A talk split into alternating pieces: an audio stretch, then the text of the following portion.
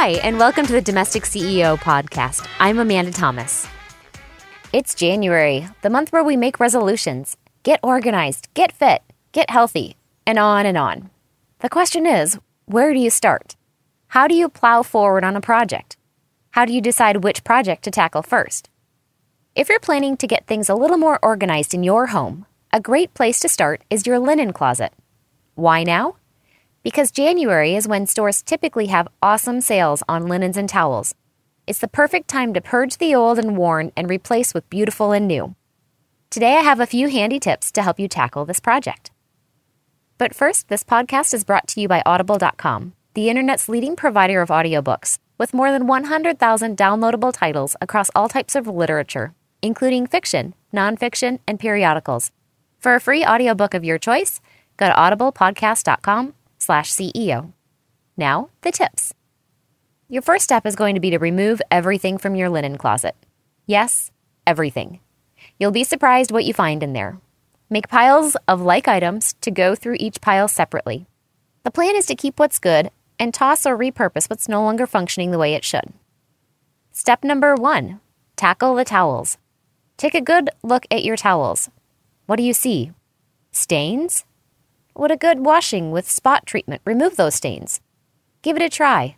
If they clean up well, they're keepers. Stains that are permanent, like hair dye or waterproof mascara, are tough to remedy. If the stains don't come out and they're an embarrassment for any guest to see, put these towels in the repurpose pile. Do your towels have frayed edges? If you're handy with a sewing machine, you may be able to trim and stitch that fraying edge. If sewing isn't your thing, add those towels to the repurpose pile too. How about bleach splashes? Whoops, did somebody else do the laundry and accidentally ruin your nice new towel with bleach? Did your new face wash leave a blotchy, discolored spot on your new towel? That towel is likely in good shape otherwise, so maybe try dyeing the towel, either back to its original color or to some other darker color. Rit dye is easy to use and may just bring that towel back to life. You can find great choices of easy-to-use dye in the laundry aisle at your grocery store. Once you've gone through all the towels, you probably have a pile of towels that aren't in the best condition. Do you throw them out? No way. There's a few great second life ideas for those elderly towels. Number one, you could use them as rags in the garage or for cleaning messy spills. Who cares what your cleaning rag looks like? If you only have large towels and you need smaller rags, cut them into eight by eight squares, which are a great size for dusting or cleaning. Number two, donate them to a local animal shelter. Shelters are always in need of towels, sheets, and blankets. Or number three, giving the dog a bath. Those old towels are great for drying that sloppy, wet dog. Step number two is to sort your sheets. There's nothing like organizing your sheet sets and folding them up neatly to make you feel like a household guru. To get started, pull out the sheets for all the beds for every location of the house, wherever they might be stashed. Look for incomplete sets. You know what happens. Sometimes a pillowcase gets lost or ruined, or the flat sheet tore but the fitted sheet is still there. Put complete sets together and put the singles in a separate pile. Fold up your good sets into lovely little packages that fit perfectly in the closet. Stumped on how to do that? The online version of this episode has a link to the perfect tutorial for folding sheets. Next, check out all of the sheets. How is the elastic on the fitted sheet? Is it worn or stretched beyond use? There's nothing more annoying than a fitted sheet that keeps coming loose in the middle of the night. Put those sheets in the repurpose pile. Check for stains. Just like your towels, decide if a stain can be pre-treated and laundered or if it's beyond hope. If it's a no-fixer, put it in the repurpose pile. Is there threadbare fabric? Well, that's a no-brainer. Those need to go in the repurpose pile before they become a shredded, ripped mess on your bed. Once you have a pile of sheets that no longer belong in your linen closet, here's a few ideas for repurposing them. First, you could use them as a drop cloth when painting in the house or for any spray paint project you may tackle. Second, use the old sheets to cover tender plants when a freeze warning is in effect. This is in warmer climates, of course. Third, you can use them as a back seat protector in a car when hauling the dog to the vet or to the groomer. Better yet, put it under car seats, even under older kids, in the back seat of the car to protect the seats from spills and other gunky messes. Or fourth, old pillowcases make great ceiling fan cleaners. Simply insert the fan blade into the pillowcase and then wipe all the dust and dirt into it using the pillowcase itself as the cleaning rag. Empty the mess into a trash bag or shake it out in the backyard. You can check out my article on how to clean dusty ceiling fans for more tips. Step number three is clean out the covers. Checking blankets and comforters is next on the list. Again, you're looking for some of the same problems. Any stains? Check if the blanket or comforter is machine washable. If it is, pre-treat the stain and give it a good wash. If your blanket or comforter is not washer-friendly, check with your local dry cleaner to see if they can tackle that tough stain for you.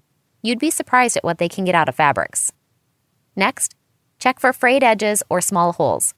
Again, if you're handy with a needle and thread or a sewing machine, this may be an easy fix for you. If it's too worn, toss it in the repurpose pile. Is that favorite blanket or quilt so worn it doesn't qualify as a real blanket anymore? Don't worry, that can be repurposed as well. Here are some awesome Second Life ideas for old comforters, quilts, bedspreads, and blankets. First, you can donate them to a homeless shelter or your local animal shelter or pound. Second, you can turn that old bedding into a picnic or beach blanket.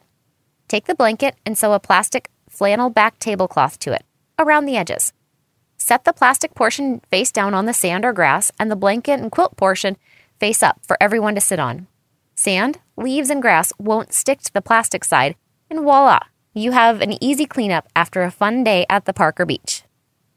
Third, you can make a dog bed out of old quilts or comforters.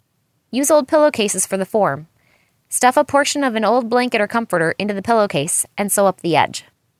Fourth, just can't part with grandma's old quilt even though it's tattered and torn in spots? If you sew, try taking a portion of it and making a throw pillow. If you don't sew, there are seamstresses out there who would love to do that project for you. There are even companies that'll make a keepsake teddy bear out of that old, memory-filled quilt. If nothing else, old linens and towels, still in usable condition, can always be donated to your local thrift store. Now it's time to replace the old and worn with the new and beautiful. White sales are huge in department stores during January. Start looking, shopping, ordering online, and replace that old stuff with new, clean bedding and towels. As you put things back in your linen closet, keep like things together, and do take the time to fold all the items in the same uniform manner.